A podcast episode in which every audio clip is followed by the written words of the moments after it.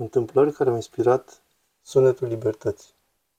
Trey Goins Phillips. Tim Ballard, vă mulțumesc foarte mult că sunteți aici. Cum vă simțiți astăzi? Tim Ballard. Foarte bine, mulțumesc. Trey Goins Phillips. Minunat că vă avem aici. Sunteți subiectul unui nou film. Sunetul libertății. Dar înainte de a intra în asta, vreau să vă întreb cum ați ajuns la genul de muncă pe care o faceți și anume salvarea copiilor din traficul sexual. E o muncă grea și dificilă.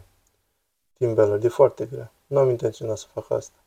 Am urmat studii superioare cu intenția de a lucra în Poliția Federală, să lupt împotriva terorismului și armelor și am absolvit facultatea în decembrie 2001. Așa că a fost ceva de genul terorismul este peste tot și asta vom face.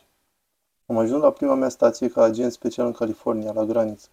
Iar după șase luni au creat o unitate privind influențanitatea împotriva copiilor și m-au rugat să fac parte din ea. Motivul pentru care am fost rugat, potrivit șefului meu, a fost știu că ești o persoană credincioasă și este nevoie de credință pentru a face asta.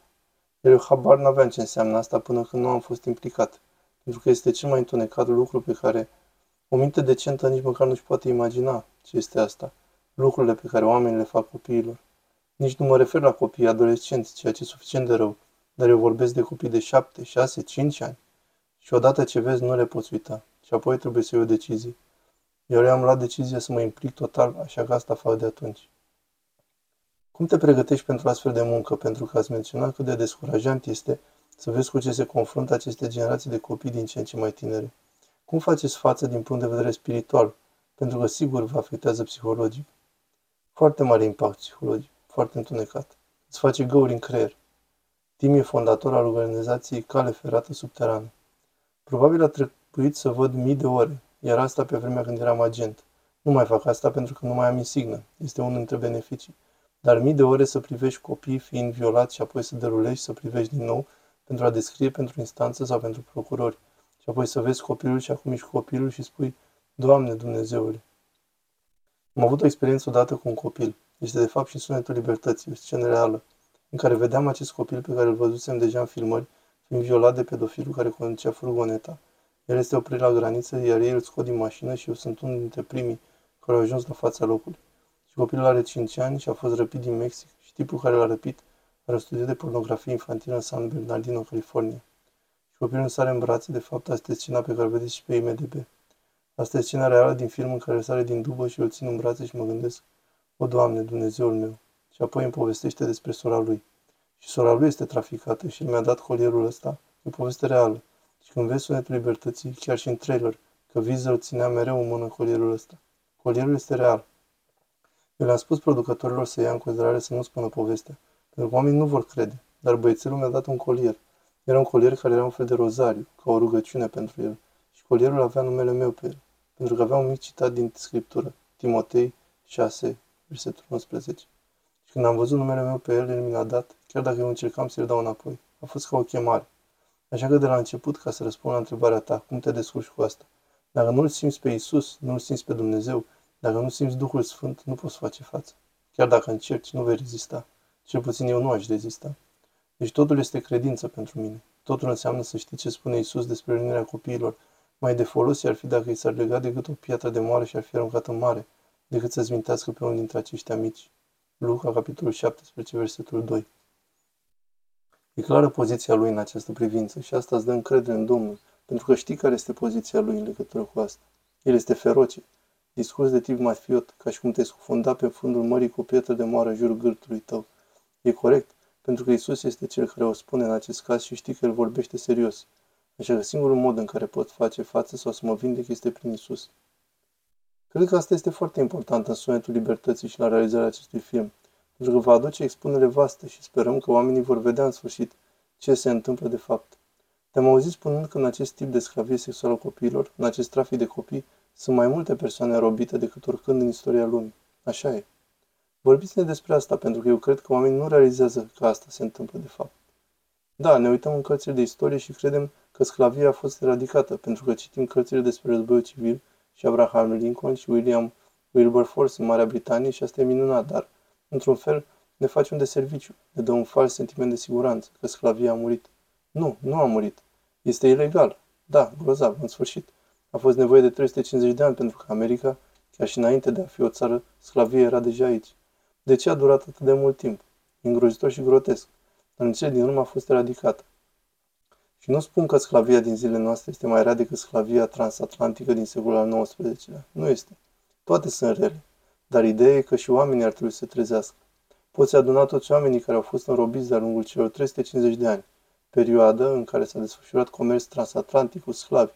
Și sunt mai mulți oameni în viață în acest moment în sclavie decât toate persoanele înrobite pe parcursul celor 350 de ani. Sunt aproape 30 de milioane de oameni, după cele mai multe estimări ale Departamentului de Stat al SUA, care sunt în sclavie, fie că sunt sclavi sexuali sau pentru recrutare de organe, iar uneori, dacă e vorba de una, va fi oricum și cealaltă până la urmă. Așa că este îngrozitor, oribil. Guvernul Statelor Unite și majoritatea guvernului nu fac din asta prioritatea care ar trebui să fie. Cred că sunt cinci agenți antidrog la un agent antitrafic de persoane. Să inversăm asta, pentru că aș prefera să salvez un copil decât să confisc un kilogram de cocaină. Așa că încercăm să facem gălăgie și putem face operațiuni toată ziua și o vom face mereu și dacă tot ce facem este să salvăm un copil din 10 ani, se va merita cu siguranță. Din fericire am să salvăm peste 7.000 de copii și am asistat la 5.000 de arestări, dar statistic e doar o picătură într-o găleată. Avem nevoie urgent de oameni în media care să facă interviuri așa cum faceți dumneavoastră aici cu noi. Avem nevoie de sunetul libertății, de Jim Caviezel, de Eduardo Verasteghi, de Mira Sorvino. Ei sunt cei care, în final, și oamenii care participă la aceste evenimente mediatice, proiecții de filme, orice ar fi. Asta va pune capăt acestui lucru. Nu noi vom pune capăt, noi doar vom continua să-i salvăm pe câțiva. Cine va pune capăt? Povestitorii. Spuneți că peste șapte mii au fost salvați și că sunt doar o picătură într-o găleată. Dar este și o mărturie imensă a muncii depuse. Cum l-ați văzut pe Dumnezeu orchestrând o mare parte din succesul pe care l-ați avut în munca pe care o faceți? Miracolele sunt incredibile. O poveste rapidă de anul trecut. Avem cinci divizii și directori regionali care conduc toate operațiunile noastre. Fac o mulțime de lucruri diferite. Ca fondator al organizației, dar am proprie echipă de operațiuni. Așa că ocazional fac una, două pe an. O operațiune pe care am făcut-o când Rusia a invadat Ucraina în februarie anul trecut. Soția mea a venit la mine, trebuie să treci în Ucraina. Mereu, Doamne, nu pot face nimic acolo, trebuie să te duci. Știam de niște orfani pe care trebuie să-i ajutăm să iasă și a spus, mergi să-i găsești pe acești copii. Și așa am făcut, pentru că am simțit și soția mea a simțit și am zis să mergem. Ce s-a întâmplat după? S-a transformat într-o miniserie în patru părți, care urmează să apară. Mel Gibson joacă în ea. Tony Robbins o produce. Nu aveam nicio idee ce se va întâmpla. Doar unul dintre episoade este despre Ucraina. Când am ajuns acolo, am găsit un pedofil într-o rețea de pedofilie din Olanda, care făcea trafic cu copii, victime de război, pe care încerca să-i traficheze în Mexic. Și am lucrat la acest caz doar patru luni. Am mers din Ucraina în Olanda, în Mexic, în Ecuador, în Miami și am prins o rețea întreagă de pedofilie, cinci lideri ai unui grup de pedofili, un partid politic în Olanda, care erau fugari, și am ajuns să descoperim un hotel de sex cu copii într-un mic sat din Ecuador, în care pedofilii aveau de gând să facă reclamă, că aveau petreceri sexuale cu copii. Așa că toată chestia asta e un miracol și vreau să spun că la fiecare pas Dumnezeu este prezent. Dar cel mai mare miracol, după cele patru luni, m-am întors la soția mea și am văzut-o, era ocupată. Avem nouă copii și aș face treaba și am început să plâng, pentru că mă gândeam cum a început totul. E ca un vârtej la mijloc. Apoi o văd ca și cum tu l-ai simțit pe Dumnezeu care ți-a spus să-mi spui să mă duc în Ucraina. Și nu a existat un motiv rațional să mă duc, nu era niciun motiv direct obiectiv pe care să poți pune mâna. Dar i-a spus, trebuie să te duci pentru că simt asta. Și plângea când îmi spunea asta în februarie 2022, pentru că știa că mă duc într-un loc unde cad bombe, dar știe că Dumnezeu îi spune să-mi spună. Și apoi mă întorc patru luni mai târziu și atunci realizez, pentru că sunt lent, se pare că gândesc încet. Și realizez, o, Doamne, ce s-a întâmplat de fapt aici? Dumnezeu a văzut acești copii în suferință în Canoa, Ecuador, acest sătuc, căruia nimeni nu-i de atenție și acele sute de copii care urmau să se transforme în mii de copii. Și acești pedofili erau pe care să lanseze o campanie de publicitate pentru hotelul lor de sex. Și Dumnezeu i-a spus soției mele să-mi spună să mă duc în Ucraina, pentru că a văzut copiii din Ecuador. Așa lucrează Dumnezeu, nu așa? Și apoi, odată ce mergem și ne arătăm credința, credința precede miracolul. Chiar dacă nu știi exact dinainte ce vei face, dar ajungi acolo și odată ce Dumnezeu vede că ești dispus să pui ghetele pe pământ într-o zonă de război, atunci îți spune, bine, Acum pot lucra cu tine și bum, ușile încep să se deschidă. Lasă-mă să te prezint la organizația de pedofili. Lasă-mă să te prezint tipului din Mexic care ascunde și rănește copii. A fost o nebunie. În patru luni am trecut prin șase țări, pe trei continente și sute sau mii de copii au fost salvați. Așa lucrează Dumnezeu. Nu există alt mod de a explica asta. Da, e o poveste despre ascultare, de a fi dispus să asculți într-o cultură care ne spune să facem exact ceea ce vrem și despre a învăța cum să urmărim chemarea lui Dumnezeu. Cred că este un lucru greu. Cum ați învățat să vă sacrificați pentru a fi ascultător? Am învățat această lecție destul de dur când am început UR, pentru că n-am vrut. Isus nu-ți cere să faci lucruri ușoare, niciodată. Dacă îți cere să faci ceva, probabil acel lucru îți va frânge inima. Asta înseamnă să fii discipul al lui Isus și nu spun că sunt unul foarte bun, dar încerc și am învățat această lecție în decembrie 2013, când Glenn Beck a început să strângă bani și a fost ca și cum, ce nebunie, acum banii sunt aici, va trebui să fac ceva, să renunț la slujba mea și nu vreau, pentru că e sigur. Mă simt mai în siguranță aici. Dar soția mea m-a învățat ceva foarte important, pentru că eram speriat și mi-a spus, bine, stai jos. Aveam un atac de panică. Era a doua săptămână din decembrie 2013 și am zis, nu pot face asta, nu pot pleca. Și a zis, calmează-te, închide ochii, uită-te la cele două căi pe care le ai înainte. Cea guvernamentală, siguranța slujbei în guvernul federal și versus această nouă operațiune Underground Railroad, calea ferată subterană. A spus, e bine ce vezi? Și eu am zis, o văd clară și strălucitoare și fericită pe cea a guvernului, sigură și securizată, iar aici văd pânze de păianjen. Și este înfricoșător și nu vreau să mă duc acolo. Și a zis, bine, deschideți ochii. Acum închide din nou.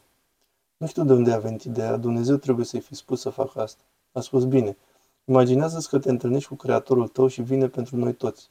Singurul lucru de care nu putem scăpa vreodată este moartea. Se va întâmpla, ne vom întâlni cu Creatorul nostru. Ce te va întreba? Dacă te întreabă ce ai făcut, am fost clară? În primul rând trebuie să faci asta cu orice, apropo foarte clar. Și ai făcut-o? Tim, ce o să răspunzi? Ce vei zice? Acum imaginează-ți aceste două drumuri cu asta în minte.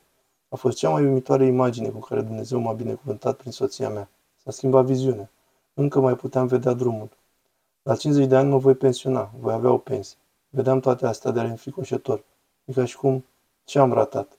Ce binecuvântări s-ar putea să nu vină la mine la familia mea și la alții, dacă voi fi temător și dintr-o dată cealaltă cale, cea neprofitabilă, cea a salvării copiilor, pe care nu știam cum să o fac, nu mai începusem vreodată o afacere pentru că asta este.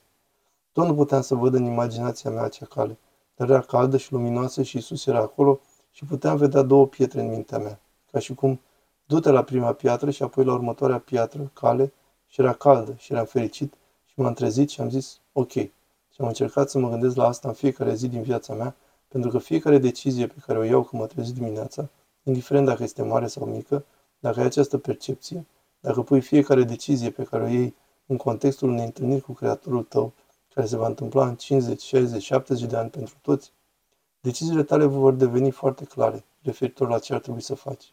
Și din nou, nu va fi niciodată ușor și distractiv, ceva recreativ, cum oamenii cred, dar se păcălesc crezând că de asta sunt aici. Nu suntem aici pentru a ne recrea.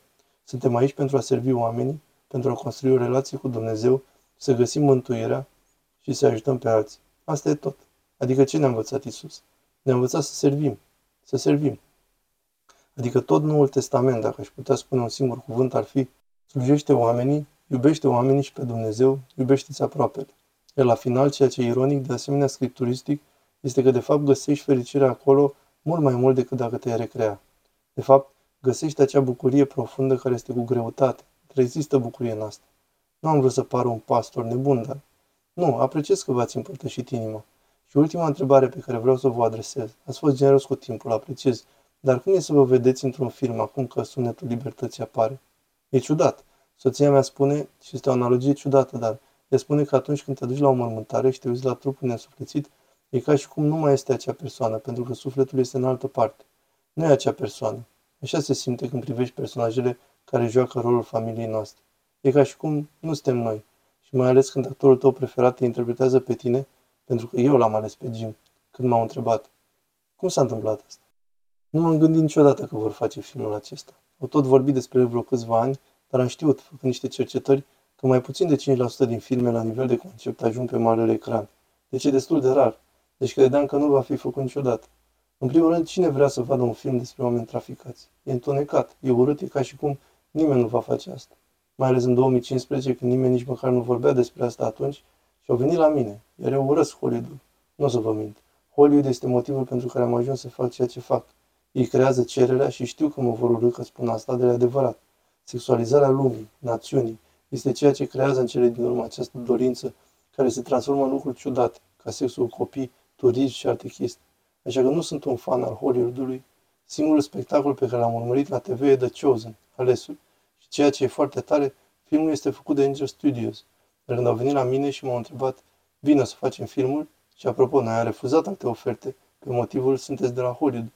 Și le-am dat o șansă. Poate că nu sunteți Hollywood. Poate că sunteți în industrie, dar nu sunteți Hollywood. Când au spus, cine vrei să te joace? Am răspuns că e o singură persoană care mă poate interpreta, Jim Caviezel. Bine, mare actor, au spus ei, dar noi căutăm pe cineva care seamănă fizic cu tine. În final veți vedea că au făcut o treabă bună și l-au făcut să arate ca mine. Am spus că de aceea trebuie să fie Jim, pentru că vreau Hollywoodul. Îl iubesc pe Isus și știu o singură persoană din industrie care îl iubește cu siguranță pe Isus. Este Jim Caviezel.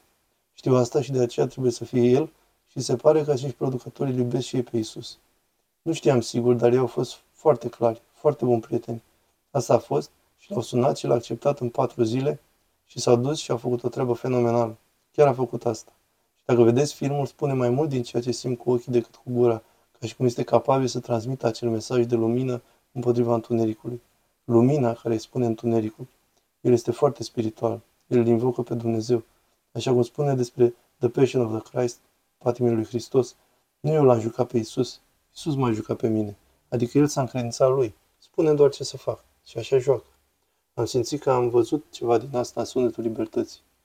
Da, cu siguranță. Aștept cu nerăbdare lansarea filmului. Tim Ballard, vă mulțumesc foarte mult. Mulțumesc, omule. Îți mulțumesc foarte mult.